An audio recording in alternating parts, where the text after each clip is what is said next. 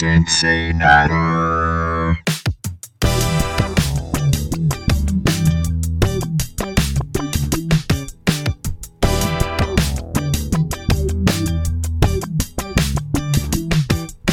Let's all chatter on CinciNatter. Let's all chatter on CinciNatter. Let's all chatter on CinciNatter. Let's all chatter on CinciNatter.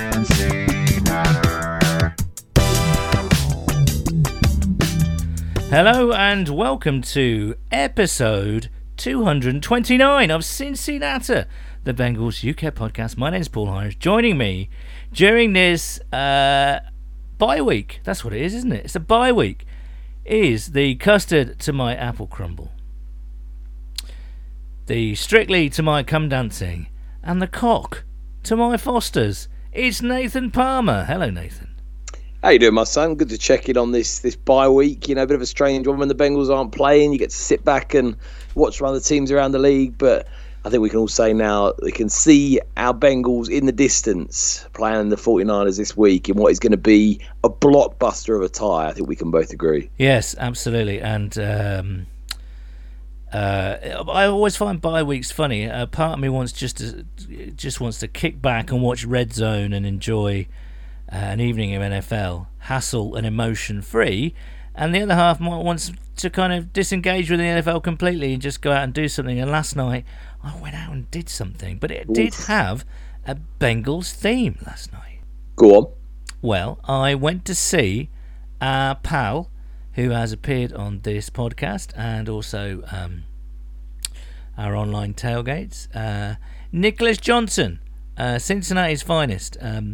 He's been on tour. If you don't know, Nicholas is a singer-songwriter in the Americana stroke kind of folk kind of area, and he's been on tour throughout Ireland and England, Scotland and England. This past week or so, he was actually just going to Italy for a bit of a European leg of his tour, and I managed to catch him last night in High Wycombe. There you go. Of all places, High Wycombe, not the most glamorous. Apologies to those who do live in High Wycombe. It's a perfectly lovely town, but perhaps not the most glamorous. But it was an extraordinary gig, Nathan.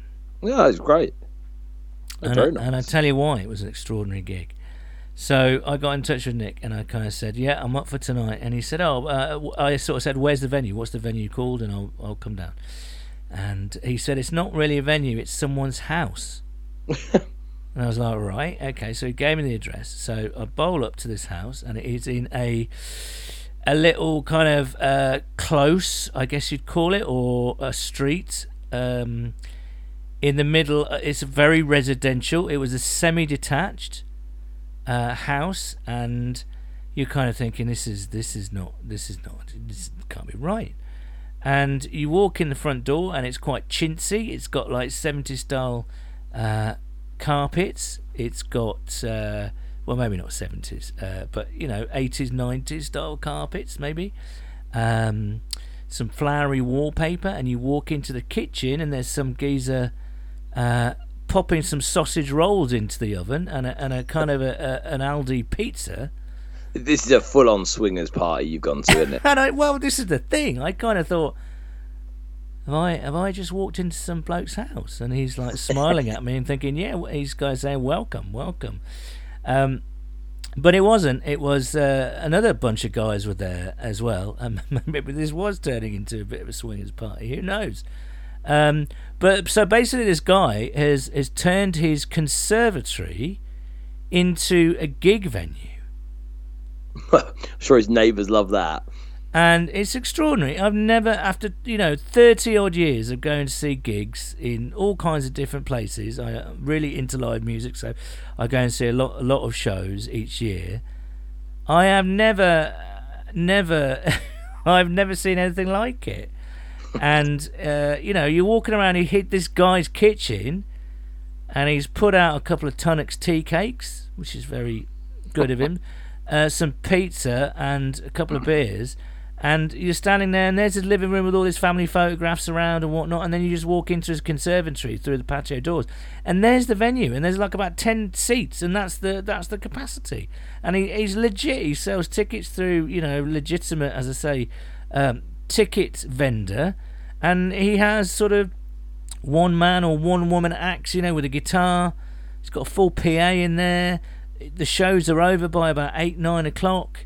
It's insane, but entirely brilliant. And Nicholas absolutely slayed it last night. He was terrific, even though there was like about 8 people there or something like that. But yeah, that was my and I was relaying scores to Nick because he wanted to know how the Ravens Lions were getting on, and also the Colts and the Browns. So yeah, it was a fun evening. Great to see Nicholas. I'm looking forward to catching up with him in a couple of weeks in Cincinnati. So that was my Sunday night, Nathan. Quite odd, but very enjoyable at the same time. Well, absolutely. I mean, it's certainly one of the more different stories we've ever had to kick off an episode of Cincinnati, right? But there we are. Yeah, always good to big up Nicholas's music. Go to nicholasjohnsonmusic.com to listen to his new album Shady Pines. It's really very good, so check that out, Cincy based people and also British based people, and we'll hopefully see Nick on again on these shores very soon. What did you end up doing last night, Nathan? I got home from the airport about 6 o'clock, got a curry in, got some nice bit of sparkling water in, and just sat there, feet up, with a blanket around me, watching 7 hours of commercial-free football. Listeners, you may be thinking, sparkling water, what the hell is he talking about? I have borne witness to this extraordinary habit of Nathan's. You like sparkling water. You drink it as if it's kind of, going out of fashion, don't you? And I was worried for you. Maybe you haven't hit that age yet, as I have, where if you drink too late at night, you're guaranteed to wake up in the middle of the night and do a big fat wee wee. But we stayed up there when I stayed around yours last weekend, wasn't it? It was the weekend before the one just gone. You were there swigging on this big bottle of sparkling water, and that was like about 12:30 in the morning.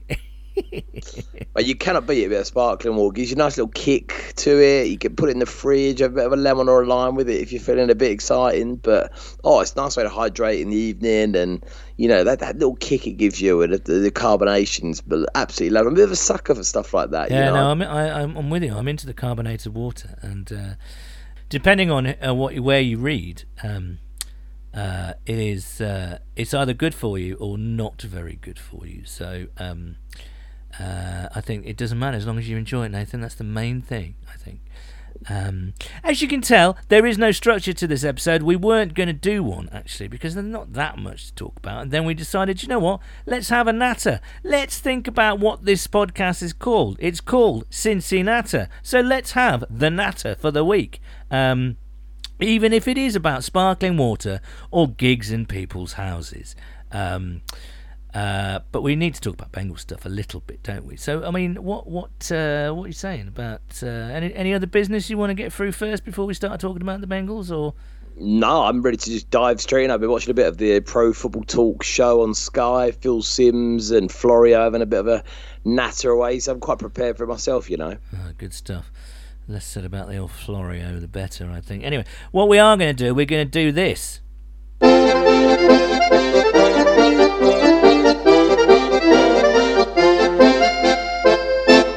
Pick 6. Pick 6 is something we drag out when we can't be asked to do anything else, and this week we can't be asked to do anything else. So what we're going to do is just go between us both and pick an observation, because it's weird, isn't it? It's a slightly earlier bye week than we're used to, so it's not really, we can't go out giving half season reports and half term reports and all that kind of stuff, because we've not even hit there. the halfway point of the season, really. But the bye week is generally and traditionally a time for reflection, isn't it? And you know, it's been a weird season so far, I think, and especially when we talked about watching games last night, and you saw the Ravens. It wasn't a very good weekend for the Bengals, I have to say. No. The Ravens absolutely smacked the Lions, underlining their credentials. You know, like when they get it right, they are a very good team.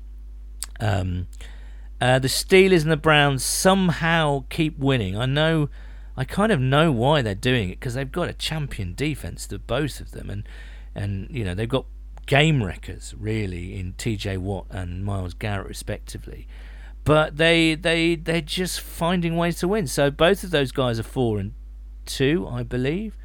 What are the Ravens? 5-2. 5-2. So we need to, you know, pick up the slack really and get going. Do you want to go first? What's your first observation? It could be a positive, it could be a negative. What's on your mind?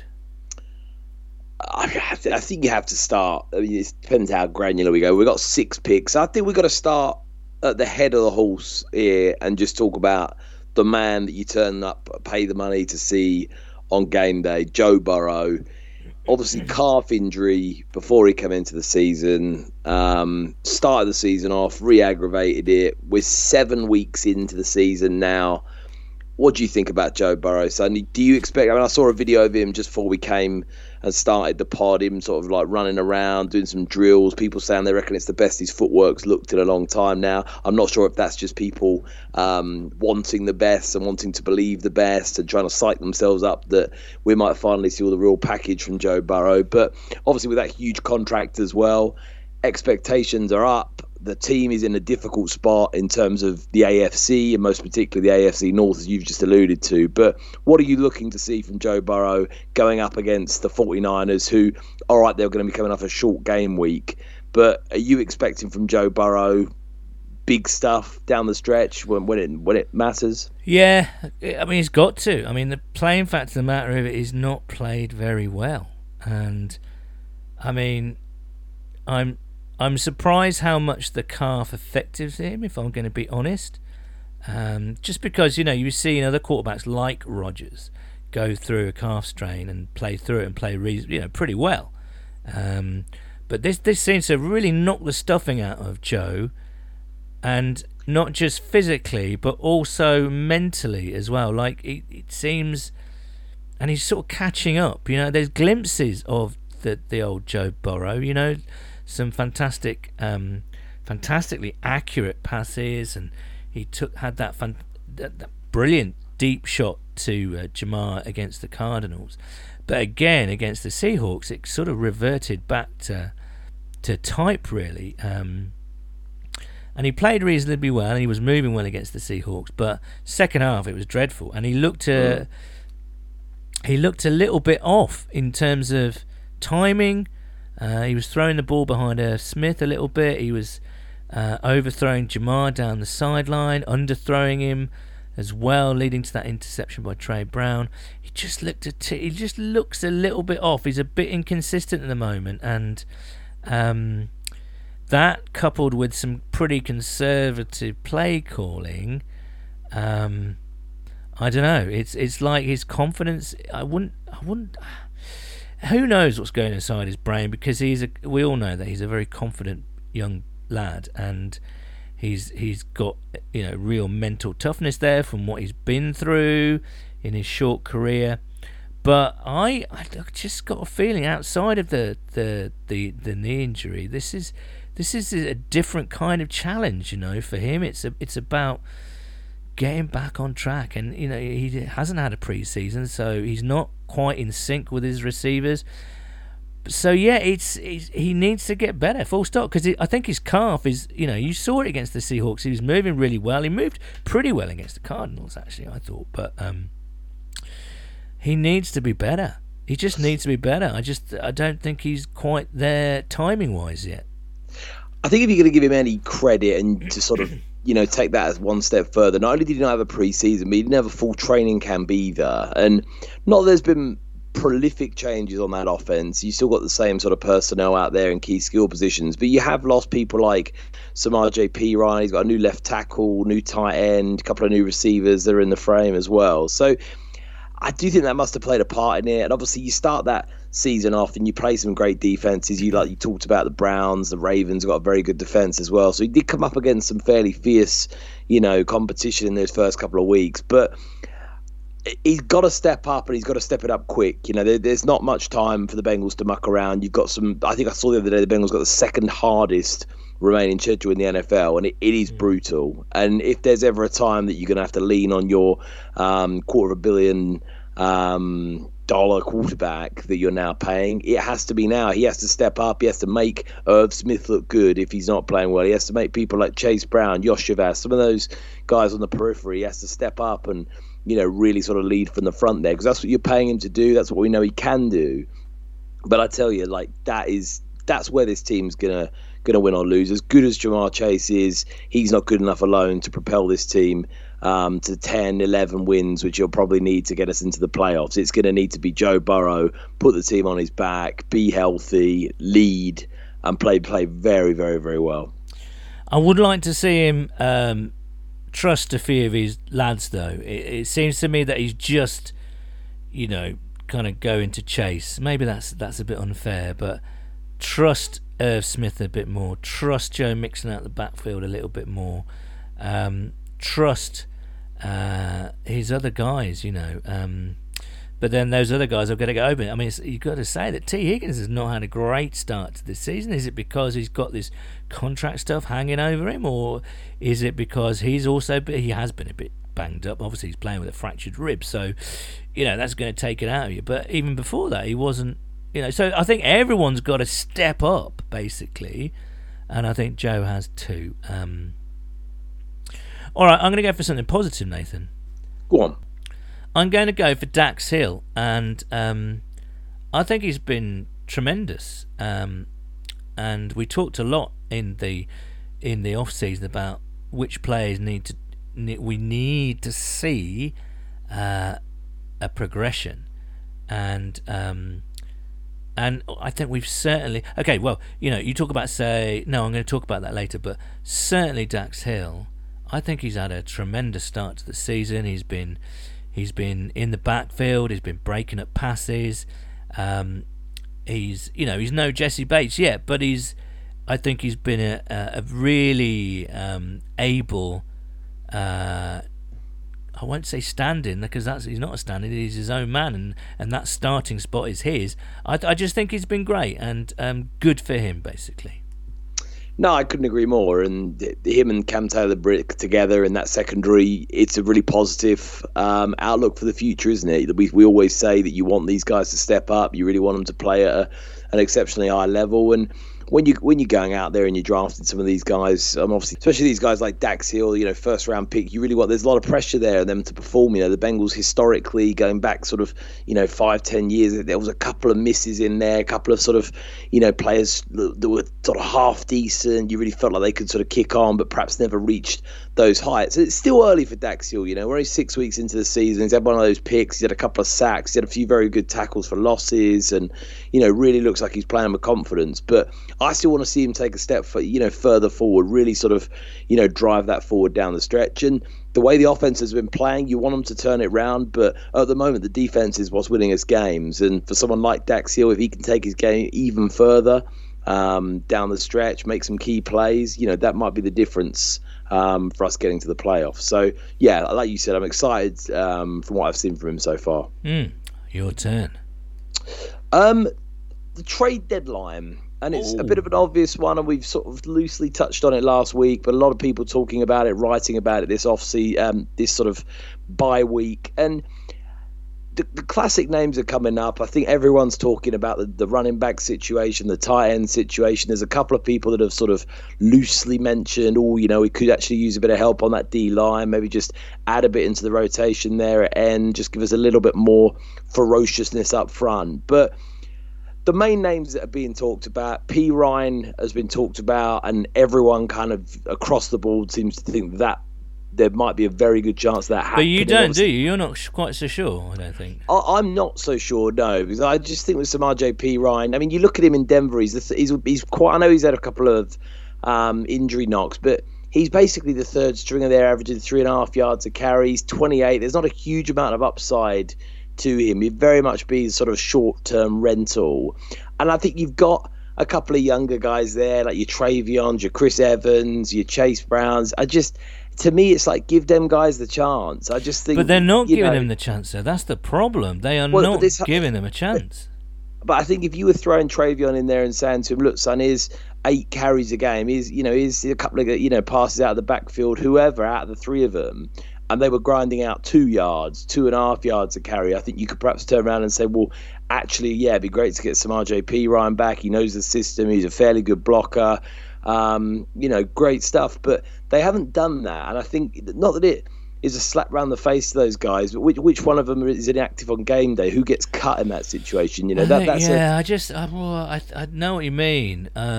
And it's a decent whack of money that Samaje Perine's on. He's not on rookie minimums or anything. Well, this is the other thing with trade deadlines. It's what you can afford, because you're going to pick up that person's contract more. No, exactly, and you're going you wouldn't need to spend a lot in terms of draft capital to acquire Samaje Perine. You probably just swap picks or something, really sort of mundane. I think the Bengals got 9 picks or an estimated 9 picks in the upcoming draft. So they've certainly got what it takes to do something with it. But I just don't think it gives you much of an upside. It's not like you're bringing in a guy that's a starting running back around the league that you really it gives you valuable... I really do think, Perine was quite a valuable player. I mean, he's not a starting running back, and I know this sounds strange, but I do think he was really valuable. The plays he made, do you not remember that Bills game, how hard he was to bring down? No, I know he can play it. And he scored touchdowns. Yeah. I'm not saying he's a world beater, he's not 1,000-yard a year, but he's a really handy player, and it just shows you when you haven't got that depth. I'm still shocked, actually, that they haven't picked up Fournette. I really am. I think he's the one quality. Now, when I say quality, let me qualify that. That's still left out there. Quality in terms of what's still left out there. He's done it before. He's won a Super Bowl. He hasn't got the pop of old, but as a depth piece on a minimum contract for the rest of the year, he's good in pass protection. What? Why not? And I know he went up to the Bills for a workout, but I'd like to see the Bengals at least kick his tires. I don't know if he's bit past it though, is he? But in a backup role, in a supporting role to Mixon, and he's fresh because he hasn't played so far this season.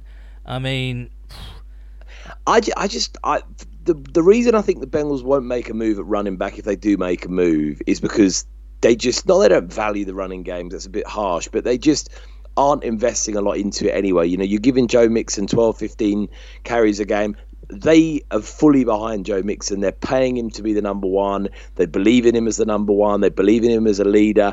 I think they're very much just going to keep riding that. And they're just going to say, look, we're happy with that. And if we do need to run out Trayveon Williams for, a couple of carries or whatever, then they might do that. But I think it's a very dangerous strategy, because I do think Joe Mixon has taken a step back. I don't think he's been the player he was a couple of years ago when he was running hard, and a lot of people would have said... Well, he's running hard. I don't think you can't question the effort. No, I'm just being output and explosiveness, and the fact that I think he's just dropped off a bit. Like, I don't think anyone now would look around the NFL and say, Joe Mixon's one of those top running backs. So I just don't think Samaje Perine. I don't think Leonard Fournette. I don't think it gives you an upgrade really on what you already have. I think you'd be spending Fournette on an upgrade on Trayveon and Chase Brown. I mean, just for this season, I don't know. I think it might be at least get him in for a workout. Yeah, maybe you're right, but it doesn't. Doesn't grab you. It doesn't inspire a ton of confidence in me, really. But I mean, like you said, if it's a cheap deal and you're not having to give any picks up for it, what's the harm? Well, he's a free agent, so it's just, to me, it's like you'd quite like to see some of these younger guys be given a chance rather than handing a couple of million over to Leonard Fournette, for 5 carries a game. But I don't know. I in terms of the other draft, like just quickly on the trade deadline, tight end is another one. A lot of people are saying Hunter Henry's name has come up, possibly Gesicki as well at the Patriots. The problem is you talk about teams that are going to be selling and teams that might, you know, just be like, oh, sod this, can't be bothered anymore. The only team really out there that's completely kaput this season. Carolina. Exactly, with Hayden Hurst. You talk about bringing another guy back. I don't think the Bengals will do it because I don't think they'll want to pay the money and give up, you know, the draft capital to go and bring back a player like that. They could have paid Hayden Hurst. They didn't. They gave that money to Irv Smith. So I don't think they're going to want two players like that on the same roster. But, you know, you talk about the Patriots and the people like the Broncos as, they're just going to be giving it up. I mean, they've only won one game less than the Bengals. You know, so it's a hard one really at this point in the season to sort of say, we're buyers and sellers when, you know, every single team in the AFC has won two games. It's a very congested league. You know, you've got people like the Patriots who people are saying, Belichick might be on the way out, stick a fork in them. You know, I still don't believe the Patriots are going to be a very good team. But, you know, what a win that is against the Bills to keep things tight and keep the divisions tight. Miami got done over last night by the Eagles. So apart from the Chiefs, you know, you look around the AFC and you think, everyone's got a bit of a chance here. If they put a bit of a run together, they're going to be a luck here or there, you know, depending on the schedules. So that's the hard part of it. But I would like to see the Bengals be quite aggressive here because, you know, there is only so many times you're going to be in this position where you've got a sort of young quality team. Obviously that contract to Joe Burrow now is going to make that more difficult moving forward as to, you know, the sort of a talent that you can keep on your team and accumulate. This is one of the best rosters we've ever had. You know, I don't think it's quite as good as the roster we had last year, but it's certainly not far off. We're healthy. I know that schedule is going to be something that people are going to look at and say they're going to need to play really well to get into the postseason. And but they did last year, didn't they? And they went on that crazy 10-11 game run, you know. And you'd almost rather that because they were putting up a picture of Detroit's schedule the rest of the way out when I was watching the TV earlier. And it's one of the easiest remaining schedules you could ever see, lots of easy games. And you look at that and you think that's all well and good. But when it comes to the playoffs and you've got to go away and play the 49ers, the Eagles, whoever else, you're perhaps not prepared for that level of competition. And to be fair to the Bengals, if they've got to play, you know, the Ravens again, the Steelers twice, the Browns, you've got to play the Chiefs, the Bills, the 49ers. If you make it to the playoffs having gone for all of that and you've got Joe Burrow healthy, this team will be ready to take anyone on. So I think that is the one positive side of that. And for that reason, I think they should go out there and try and make a big move. Try and do something to just galvanise, get a new face in the locker room, you know, get the fan base behind it. It doesn't need to be throwing first, second round picks around or anything like that, but just someone, maybe even on the defensive line, just to give a bit of a spark, get a bit of a bit of a lift for those guys in the locker room to just show that you mean business. Yeah, no, I don't disagree. Bring back CJ from the Jets. He's doing fuck all in New York. But he's then again, they're paying him silly money to do fuck all, which sounds like good business. You know, if you're that player, I mean, obviously he's a great guy and he's obviously trying his best out there, you know. But on that line, I saw Carl Lawson's name was another one that came up. Yeah, that's right. Yeah. I mean, the Bengals are philosophically opposed to trades. They pull one off now and again, but not of any great shakes in terms of around the league. It's not a blockbuster. It's not like a Rams going out and getting Von Miller or whoever it might be. Or maybe he was a free agent, I don't know. But you know what I mean, though? Like, the Rams really went out and aggressive, and look, they won the Super Bowl because of it. Yet we're careful, we're methodical, we don't overspend, we stick to our means, we do not like giving picks to opponents or adversaries or enemies. We're just philosophically opposed to trades. But now, every now and again, there's a Reggie Nelson that will come along. Yeah. Or, do you know what I always thought was interesting? Mid-season, the Bengals have only ever made two trades in about the last 20 years, and it was when Carlos Dunlap pretty much forced their hand. Yes. And put them in a bit of an completely Carson as well. And that's it. No, that's what I mean. It's like both times was just players basically saying to the Bengals, "Look, I'm such a troublemaker here, or I'm not going to play." Yeah. You've got no choice here but to make something happen. That they have never knowingly really gone out there and been like, oh, actually, we're going to acquire someone. Both times in those deals, they were sellers. You know, I know they got BJ Finney from the Seahawks, but you know, he never really played. And didn't we trade for BJ Hill, or was he a free? I think we traded for BJ Hill. Free agent, right? Yeah. Yeah, I mean, we all criticised Carlos for being a complete arse when he was playing up and had that ridiculous, was it Instagram Live, where he just sat there and ate a big packet of crisps because he knew that people would be tuning in just to hear him slag the Bengals off and see. But he didn't. He just sat there and just kind of smiled and chuckled. That's got to be one of the most bizarre moments. 100%. But actually what he was doing, like you say, he was playing quite a canny game, because the only way that he was going to be let go is if he was going to cause so much trouble that they just couldn't take it anymore. And I don't think the Bengals could take it anymore. Which is a shame, because Carlos is a bit of a ledge, really, isn't he? And but still, there we go. Right, I'll have a go at something. I'm as much as I've loved seeing Dax Hill go to the next level, let's be a bit negative here. Talk about some of the guys that have not progressed.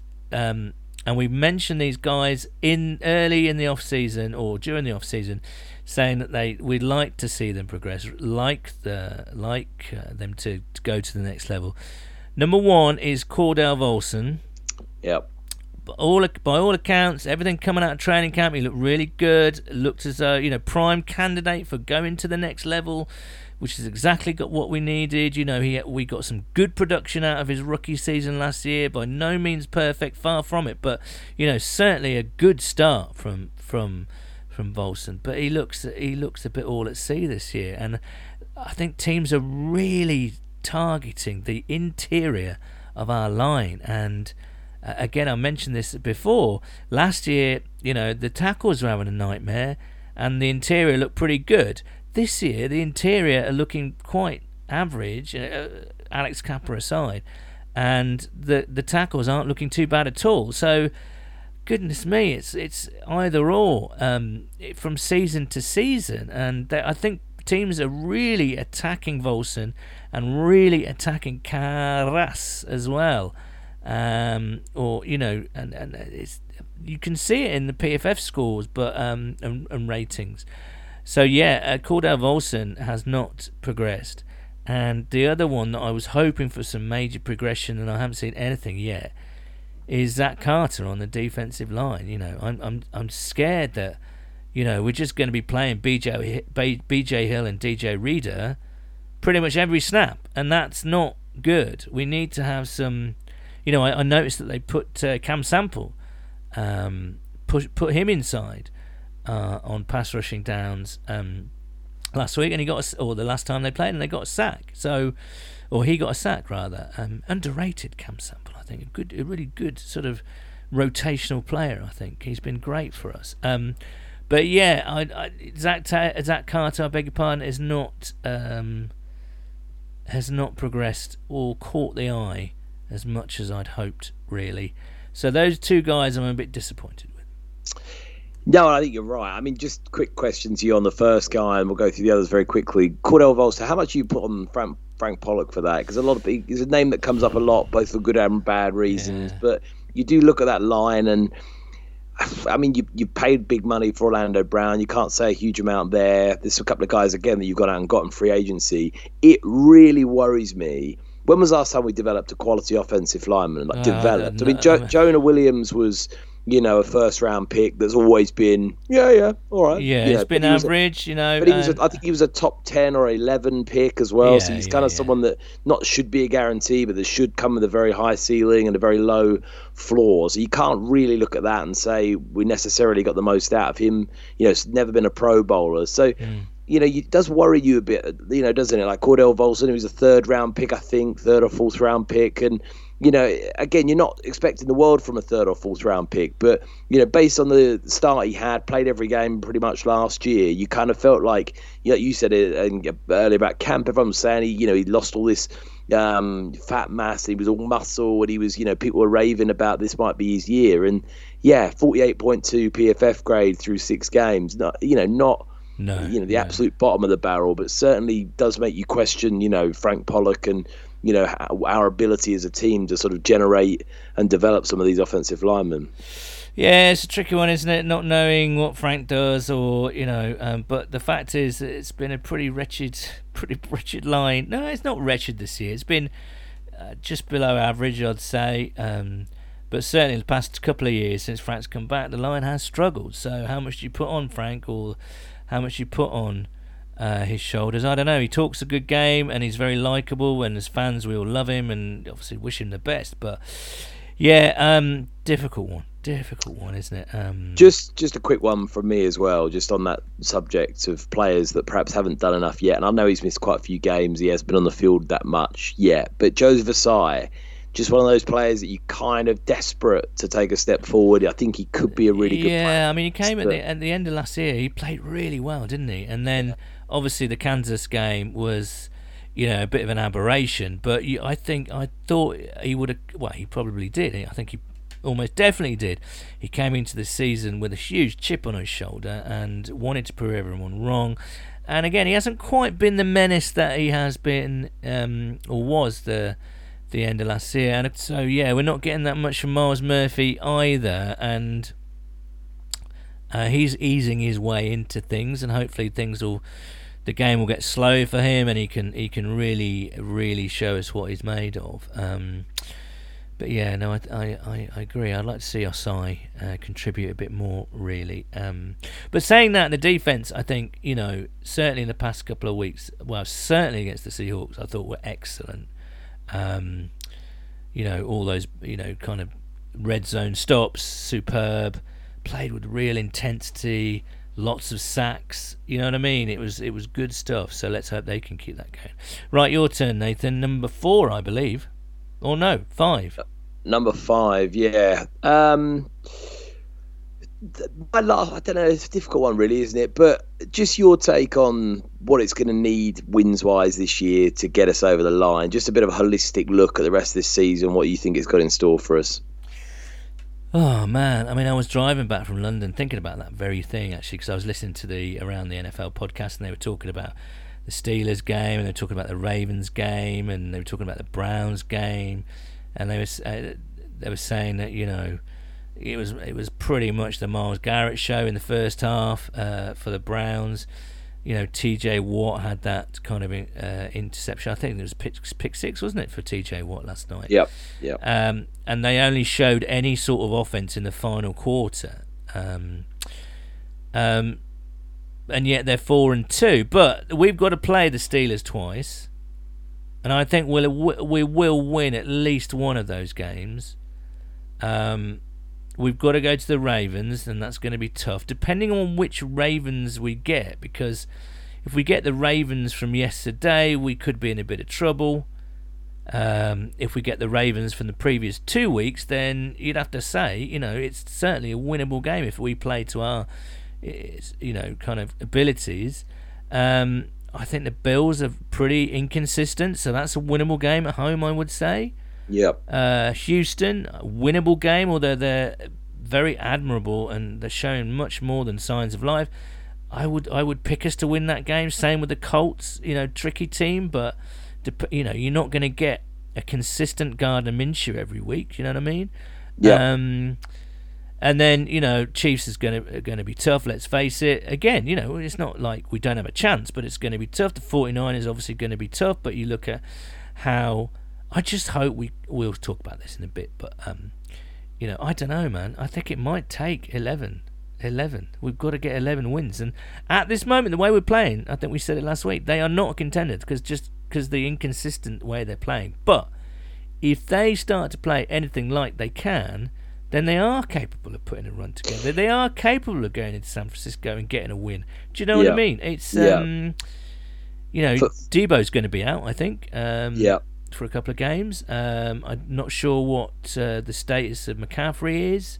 They reckon he's playing tonight, but he's got that oblique injury. But I mean, that's an injury that if he plays tonight, I can't believe they're going to give him a full workload, because that's an injury that the more you play, the worse it'll get. And for them, it's a short week. They're playing tonight. They've got to play Sunday. Obviously, the game's in San Francisco for them. But that does give the Bengals a bit of an advantage. We've got a 2-week break between games. They've got literally 5 days, 6 days, so that's potentially decent for us. I think it's interesting you said 8 wins. That'll get us to 11 wins total from here. My number, I think, is is 7. I'm not saying for a fact that with 10 wins that'd be enough. I think you might just about squeak a wild card spot if you won the right sort of games, if that makes sense. Yeah, so you won some AFC games, you beat some teams in your own division, and that was the way you got there. But I think that even if this team plays really well and it does step up a level, I'm not sure how this team goes 8-3 against that schedule. I mean, it would be a monumental performance. 100%. It would be fantastic. But I think, again, if we can hit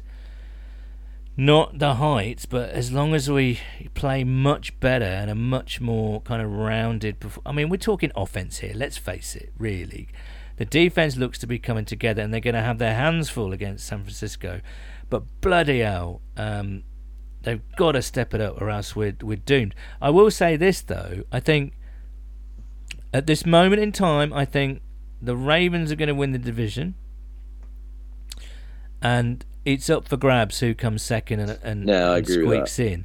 I agree with that. I'm not sure if the Browns are going to do it because their quarterback situation seems to be all over the shop. I agree. Watson, as much as he's loathsome, he looks as though he's going to be sort of battling against injury for the rest of the season. PJ Walker, bless him, I don't know whether you can win 11 games with PJ Walker, no offence to him. No, I agree. They've got some cracking players, the Browns, they really have. I'm a big fan of Amari Cooper. Obviously, Garrett is a complete wrecking ball.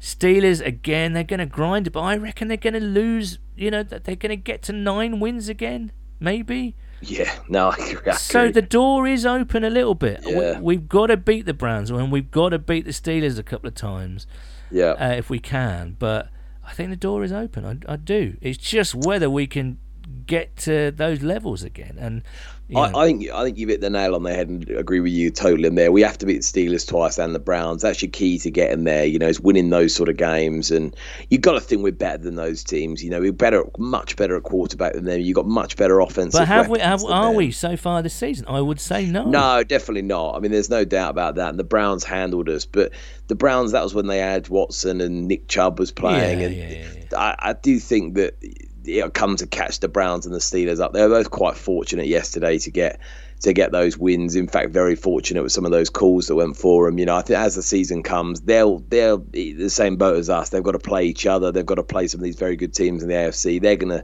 slip up, I think, as you go. They're very well coached. They'll make the most of what they've got.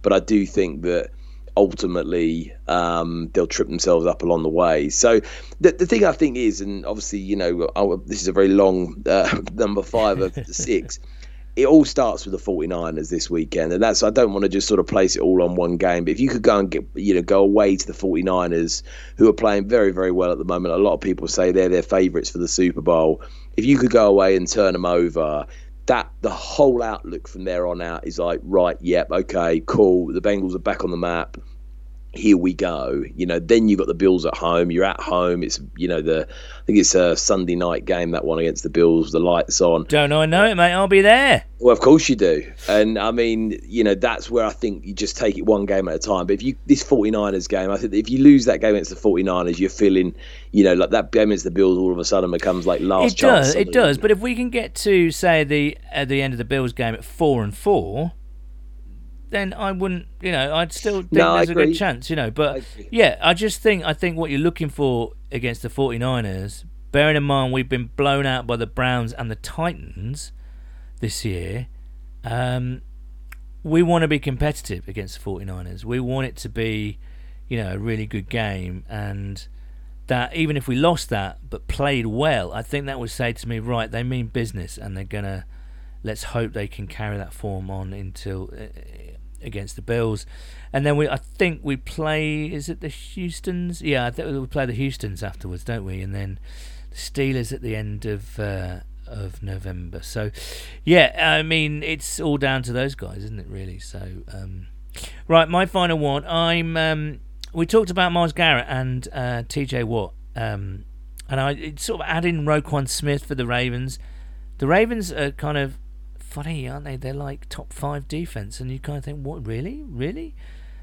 But all 3 of those teams have got wrecking balls. They've got 3 players who can take over games.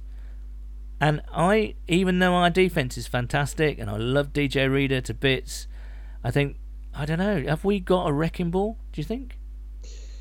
Well, his name, if you'd want to consider, it's Trey Hendrickson, isn't it? It's Trey Hendrickson. I do know what you mean. Like an absolute beast, an absolute beast. But they're saying that, not to be too unfair, I think we do have a bit of one this year, and that's Trey Hendrickson, because he has taken over games when we've needed it. So I just wanted to tip my hat to Trey Hendrickson, because I think he's been sensational the start to this year.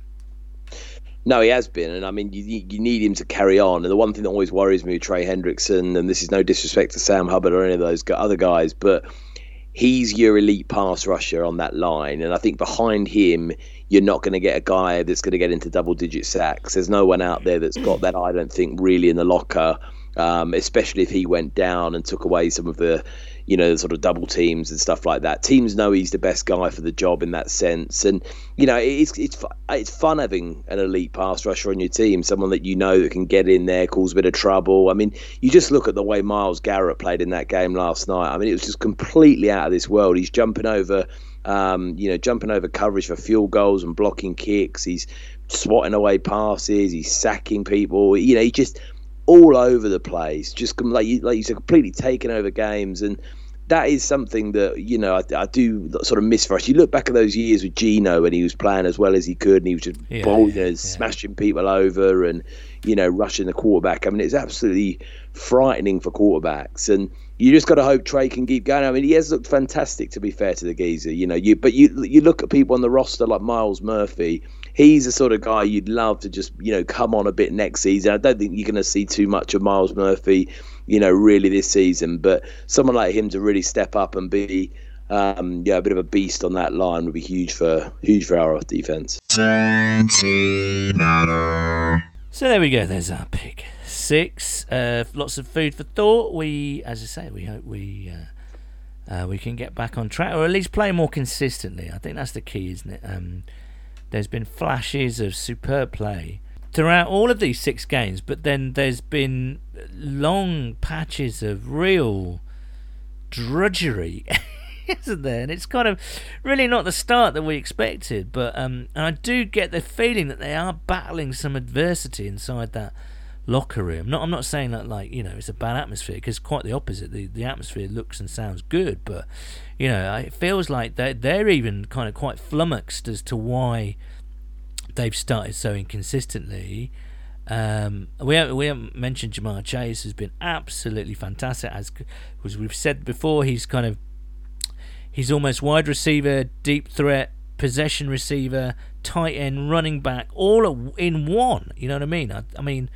Goodness me, he is the Bengals MVP so far. Let's face it, there's no argument about that.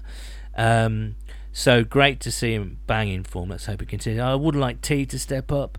I'd like to see Tyler Boyd. I mean he was good in that first half against Seattle, but he's been quiet, you know, this season as well. Just everyone needs to pick it up. Everyone does. I mean, let's face it, everyone needs to pick it up, and.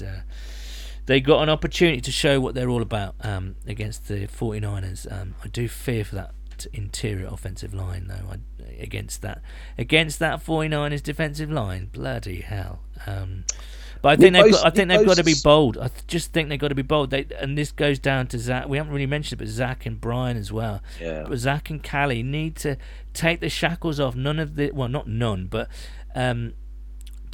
vary it a little bit and to get some invention in there, and they did a little bit against the Seahawks, you know, to good effect, but they were still throwing these kind of screens and swing passes and all the rest of it. I don't know. It's we'll see what happens, but I would like Zac and Callie to be a bit bolder, to try and hit some shots downfield a little bit more to open the game up, you know. So we'll see. We will see. Well, yeah, I mean, it's certainly, I mean, you talk about the Bengals' offense struggling through the first 6 weeks of the season. If there's one place to try and turn it around that's going to be tough, it is away at the 49ers. But, I mean, the only thing I'd say with the 49ers, Nick Bosa held out, didn't he? And I don't think he's had quite the start to the season that he's used to. So maybe you're catching him perhaps slightly off, you know, away from his best. And like I said, you got to think that 49ers playing Monday night, only got a quick turnaround. That's got to be something, you know, for the Bengals to have 2 weeks of the coaches to look at these guys and say, look, how can we scheme this into, you know, a productive result for them? Because the Bengals, you know, they are at their full strength. If you'd said after the bye week you were coming into this and Joe Burrow had 2 weeks and he was looking at his best, and, you know, T Higgins now has had 3 weeks since that rib injury. I mean, I'm not saying he's going to be 100%, but you'd like to think he's okay. Burrow's out there, the line's fully intact. So there's no excuses, really. I mean, you can still say, oh, you know, Joe Burrow's calf might not be 100%, but, you know, not many players are out there playing at exactly 100%. You know, you saw Jalen Hurts doing it last night with a knee brace on. You know, Trevor Lawrence did it this week. He, you know, there was a lot of people saying that he wasn't going to play. Well, there we go. Sorry about that. I didn't cut Nathan off deliberately, although that's pretty much the only way that you can shut him up these days. My audio card was full, and it stopped recording, so apologies to you, apologies to Nathan, apologies to everyone. I feel like I've let everyone down on that one, but there we go. We did manage to squeeze out a little cheeky episode for the bye week. I hope that gave you lots of food for thought. Let's hope that guys can really kick on and improve in the second, well, not really the second half of the season, but the second bit of the season, really. We will be back next week to discuss the 49ers game. We're planning another meetup in November, so look out for that. You can say hello on Twitter at Whoday_UK, Bengals UK on Facebook. But in the meantime, it is a Whoday from me.